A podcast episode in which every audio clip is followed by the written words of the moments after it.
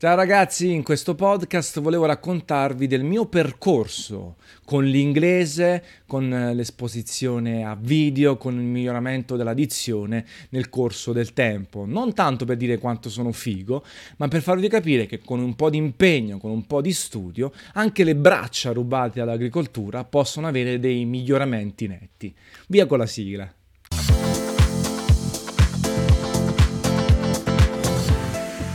Allora, come ho detto in altri frangenti, ho cominciato a scrivere a cavallo tra il 1998 e il 99, seguivo diverse riviste di informazione, eh, TGM, Zap, Consolmania e poi cominciavo a leggere i primi siti, tra i quali Next Game e Alternative Reality.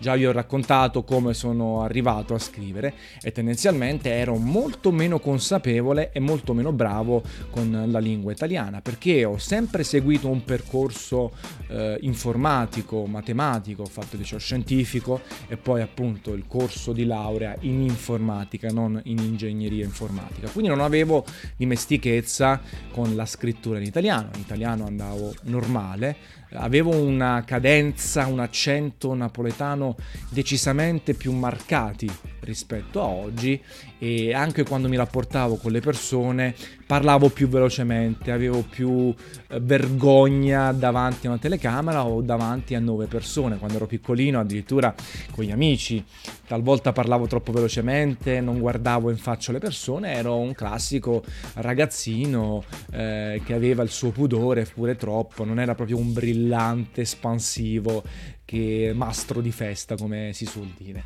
E quindi i primi articoli che ho scritto erano nettamente inferiori rispetto a oggi. Adesso purtroppo non sono riuscito perlomeno a trovare i miei primi articoli perché il database di Alternative Reality è andato cancellato e non ho fatto ricerche particolarmente approfondite, magari su Web Archive si potrebbe trovare qualcosa. La mia prima fiera 2000 e CTS eh, andava anche di pari passo col mio pessimo inglese, perché un po' per colpa mia, un po' perché le istituzioni italiane, il, eh, l'impianto scolastico non è proprio eccezionale no? nell'insegnare l'inglese a buoni livelli, facevo estremamente fatica. Già leggevo qualcosina, giocavo ai JRPG, quindi qualcosina sulla carta dell'inglese la conoscevo, ma il primo impatto con la lingua anglosassone, tra altre cose, a Londra, dove hanno degli accenti molto più marcati, eh, parlano più a denti stretti, con diverse inflessioni, è stato traumatico, facevo fatica a capire le persone cercavo di barcamenarmi, ero con altri colleghi italiani, cercavo di prepararmi tutto quanto su carta, dove andare senza chiedere troppe informazioni perché avevo paura magari semplicemente di andare a un centro informazioni, chiedere dove si trova lo stand eh, X, dove si trova lo stand Y, loro mi davano indicazioni e io non capivo nulla. E quindi eh, eh, avevo quella sorta di magone in pancia quando parlavo in inglese con qualcuno. Quel magone dire mannaggia non capisco nulla, ho vergogna, abbasso la testa, no, là, vai, faccio tutto quanto da solo.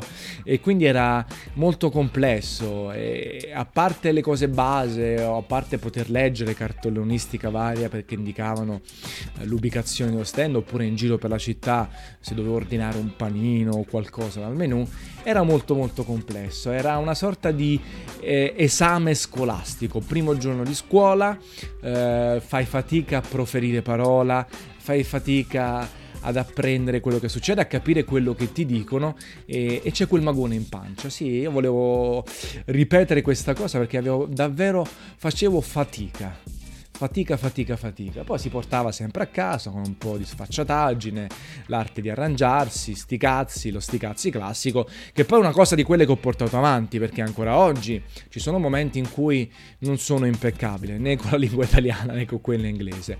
Adesso vige la regola dello sti cazzi, nel senso, non ho capito? Chiedo di nuovo. Ho sbagliato? Chiedo scusa. Non ci riusciamo a capire? Calma, sangue freddo, riparliamone. Non mi sono espresso bene? Scusa, riprovo. Non mi ricordo una parola specifica. Come si dice quella parola specifica? Ecco, prima era non sai parlare inglese, lo parli male, non capisci, vai in fibrillazione, non capisci più nulla, ti, ti, chiudi in te stesso, scappi via, tra virgolette, sia fisicamente che col pensiero. Adesso, ora non ho capito, amen, riproviamoci, chiaro, se c'è un'intervista importante da fare oggi, intervistare il super presidente, il super sviluppatore, non è che sia molto tempo per sbagliare o far capire il proprio concetto. E quindi è sempre meglio prepararsi qualcosa. Però ecco, l'importante è proprio l'approccio, non avere più quel magone in pancia, anche perché dopo tanti anni sarebbe stato strano e cercare di avere quella tigna, quella sfacciataggine, quella faccia tosta per portare a casa il risultato.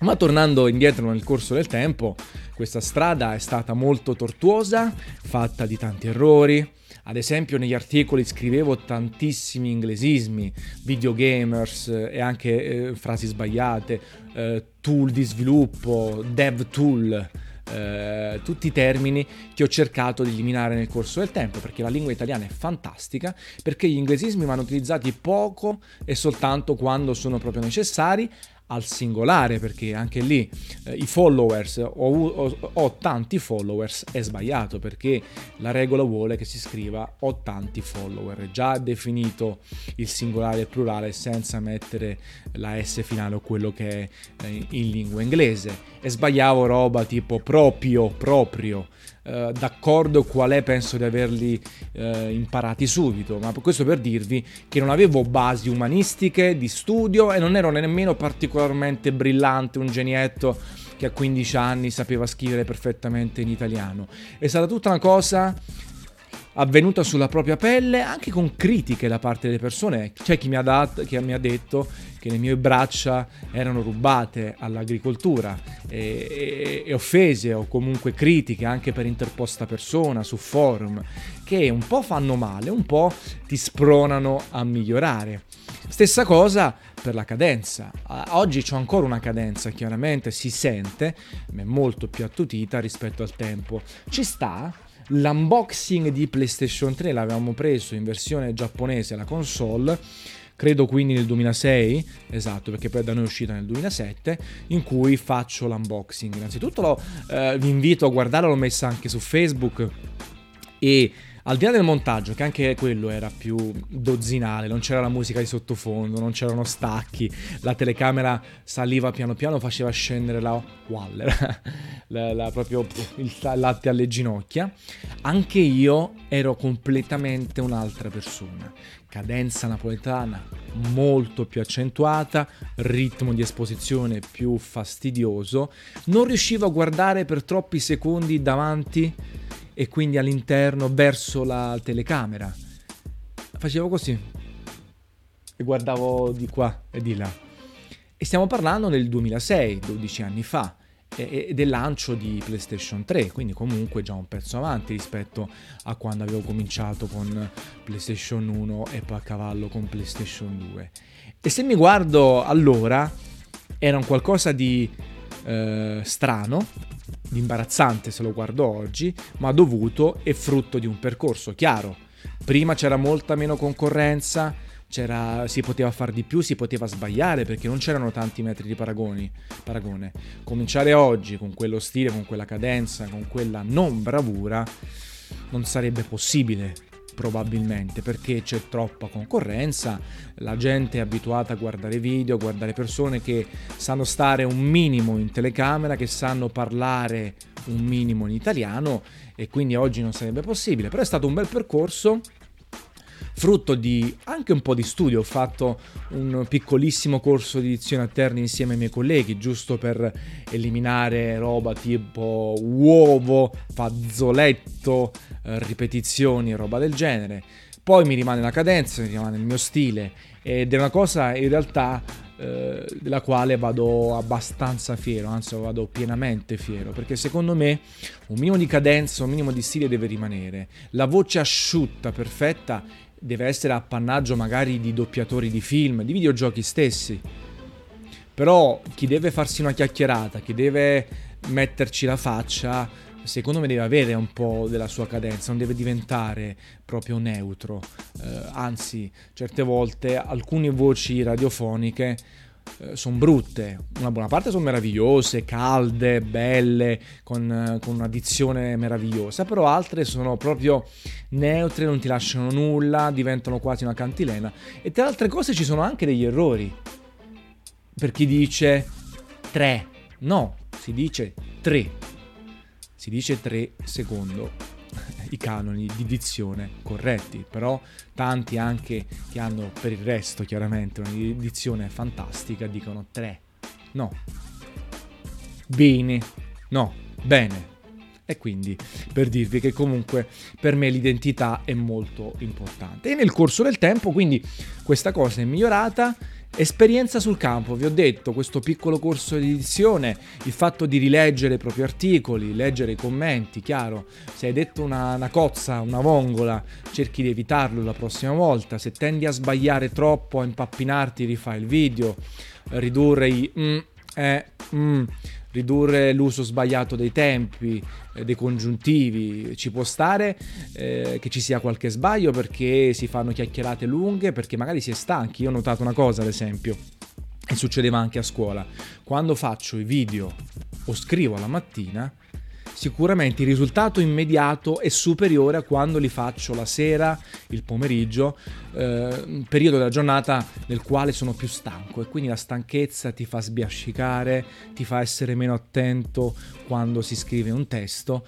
E quindi sono cose interessanti, piccole cose, piccoli accorgimenti che cercano di migliorare il risultato finale. Poi non sarò mai un personaggio televisivo, non sarò mai qualcuno che scrive dei testi incredibili, coinvolgenti, mai letti prima, però perlomeno credo di essere migliorato se mi guardo indietro, se guardo al mio passato e spero di migliorare ulteriormente nei prossimi anni, ma anche a livello di conoscenze. No, avete visto, ho fatto ad esempio un corso di pizzaiolo avanzato per due giorni, non perché voglio mettermi a fare la pizza, ma perché voglio essere più consapevole dell'argomento che sto trattando, quello che si affianca ai videogiochi, poter criticare meglio il mondo pizzaiolo, conoscere di più la fisica e la chimica alle spalle di un impasto, che, che permette di giungere a un impasto, raccontare e utilizzare alcuni termini con conoscenza reale, perché se una cosa ci può aiutare oggi, nel 2018, è la conoscenza. La conoscenza e l'ignoranza sono una scelta oggi.